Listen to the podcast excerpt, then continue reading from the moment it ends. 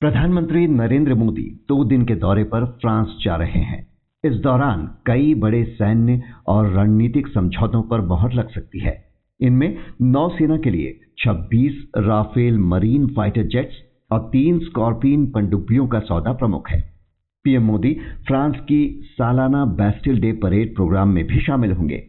प्रधानमंत्री मनमोहन सिंह के बाद मोदी दूसरे भारतीय पीएम होंगे जिन्हें इस प्रोग्राम में गेस्ट ऑफ़ ऑनर बनाया गया है। कितना अहम है पीएम मोदी का फ्रांस दौरा? इस पर बात करने के लिए हमारे साथ हैं डॉक्टर अंशु जोशी, जो जेएनयू में स्कूल ऑफ़ इंटरनेशनल स्टडीज़ में प्रोफेसर हैं। प्रोफेसर जोशी, यात्रा के दौरान जिन बड़े रक्षा सौदों को मंजूरी मिलने की चर्चा है, क्या अहमियत देखती हैं आप इनकी?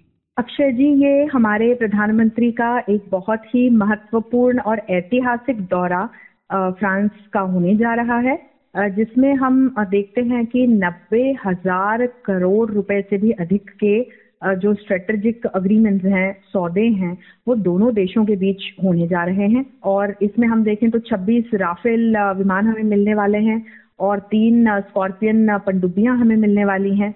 और इसके इसके जो राफेल के हम अगर अलग अलग एडिशंस भी देखें तो बहुत अच्छे एडिशंस हमें मिलने वाले हैं।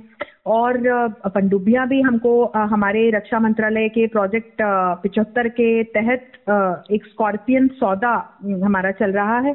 उसके एक हिस्से के रूप में हमें मिलने वाली हैं। और इसका यदि हम उद्देश्य देखें तो वो हमारी जो भारतीय नौसेना है, उसके लिए हम डीजल और इलेक्ट्रिक पनडुब्बियों की एक प्लान्ड वे में खरीद करना चाह रहे हैं। इसी के तहत ये पनडुब्बियाँ हमें मिलने वाली हैं। और हम देखें कि अभी अभी अमेरिका की यात्रा से लौटे हैं हमारे प्रधानमंत्री और इस फ्रांस की यात्रा के दौरान अब फिर करोड़ों रुपए के रक्षा सौदों पर हस्ताक्षर और घोषणाएँ होने वाली हैं और फ्रांस में जो बेस्टिल दिवस समारोह होने जा रहा है, उसके सम्मानित अतिथि के रूप में हमारे प्रधानमंत्री शिरकत करेंगे और इसमें जो सैन्य परेड होगी, उसमें हमारे भारतीय सैनिक भी शामिल होंगे।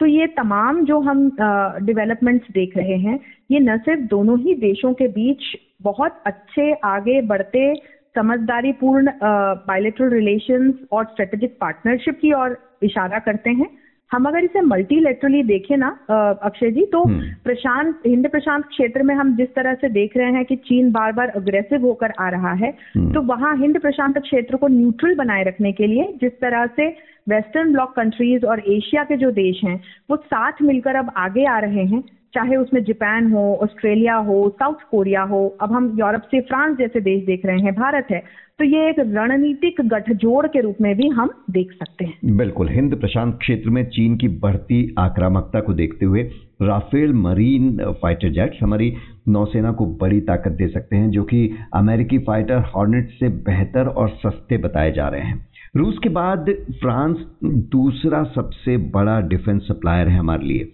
इस बार के रक्षा सौदे में उम्मीद जताई जा रही है कि फ्रांस तकनीक ट्रांसफ़र के लिए भी तैयार हो सकता है। ये कितना इंपॉर्टेंट होगा हमारे लिए क्योंकि सुखोई विमानों को लेकर रूस के साथ ऐसा समझौता न होने से कई तरह की परेशानियाँ आ रही हैं। अब कहा जा रहा है कि मेक इन इंडिया प्रोग्राम के तहत ये जो तीन स्कॉर्पियन पनडुब्बियों की बात हो रही है, इन्हें भारत लाने की बात हो सकती है, यानी भारत में ही इन्हें तैयार किया जा सकता है। तो अगर तकनीक ट्रांसफ़र करता है, ये कितना इंपॉर्टेंट होगा? देखिए, अक्षय जी, हम आज जिस युग में रह रहे हैं, उसमें किसी भी क्षेत्र में यदि हमें आगे बढ़ना हो तो तकनीक का एक बहुत महत्वपूर्ण योगदान रहता है। हमने पिछले सालों में देखा कि किस तरह से विकासशील देशों को आगे बढ़ने से रोकने के लिए ये कहीं ना कहीं एक तरह से हमने देखा कि किस तरह से जो विकसित देश थे, वो अपने इक्विपमेंट तो बेच देते थे या प्रदान कर देते थे विकासशील देशों को, लेकिन उससे जुड़ी जो तकनीक होती थी, वो तकनीक प्रदान नहीं करते थे। और इसकी वजह से विकासशील देशों को बहुत दिक्कत आती थी। भारत ने भी ऐसी कई दिक्कतों का सामना किया है। अब हम धीरे धीरे देख रहे हैं कि टेक्नोलॉजी ट्रांसफ़र को लेकर के हमने ये तमाम जो विकसित देश हैं अमेरिका के साथ अभी देखिए हमने टेक्नोलॉजी ट्रांसफ़र को लेकर के ही बड़े एग्रीमेंट्स और एक्शन प्लान्स बनाए हैं और इस पर हम काम कर रहे हैं। अब फ्रांस भी इसी तरह का देश बनने जा रहा है जिससे हमें टेक्नोलॉजी ट्रांसफ़र होने से हमारे अपने स्वयं निर्मित इक्विपमेंट और हमारी अपनी जो फोर्सेज हैं, उसको सुदृढ़ करने में बड़ी सहायता मिलेगी। क्योंकि टेक्नोलॉजी ट्रांसफ़र से हम बहुत सहजता से एक जो इससे जुड़ा हुआ बैरियर है, उसको पार करके हम आगे बढ़ सकते हैं। और भारत और फ्रांस के बीच आप देखें तो जो, जब हम स्ट्रेटेजिक डोमेन में देखते हैं तो काफ़ी अच्छी समझदारी बीते सालों में पनपी है। और अगर हम इकोनॉमिक डोमेन में भी जाकर के देखें तो दोनों का बायोलिटरल ट्रेड भी बहुत अच्छे तरह से आगे बढ़ रहा है। 10 बिलियन यूरो से ज़्यादा का व्यापार दोनों देशों के बीच में हो रहा है।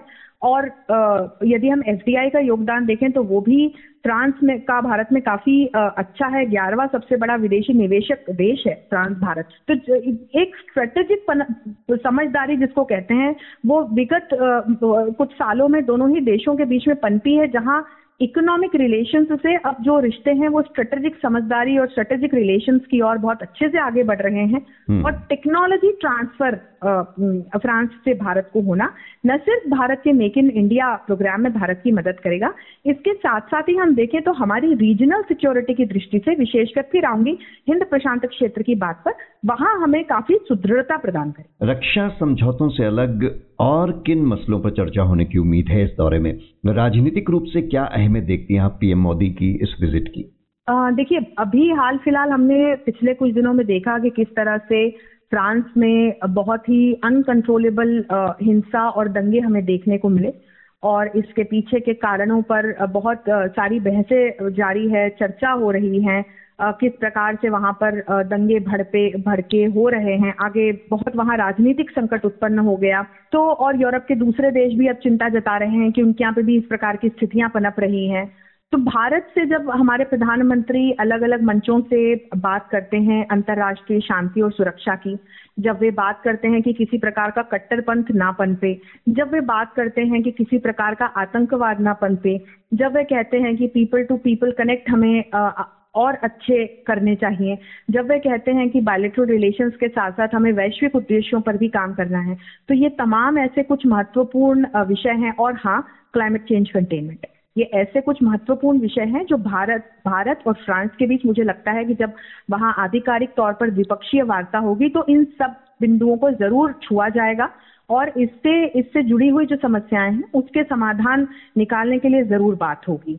क्योंकि प्रधानमंत्री मोदी के आज जिस प्रकार की वैश्विक स्तर पर छवि बनी है तो उनकी एक छवि जो है, वो एक सॉल्यूशन सीकर और एक ऐसे नेता के रूप में बनी है जो प्रॉब्लम्स के कॉम्प्रहेंसिव सोल्यूशंस ढूंढ करके ला के दे रहे हैं।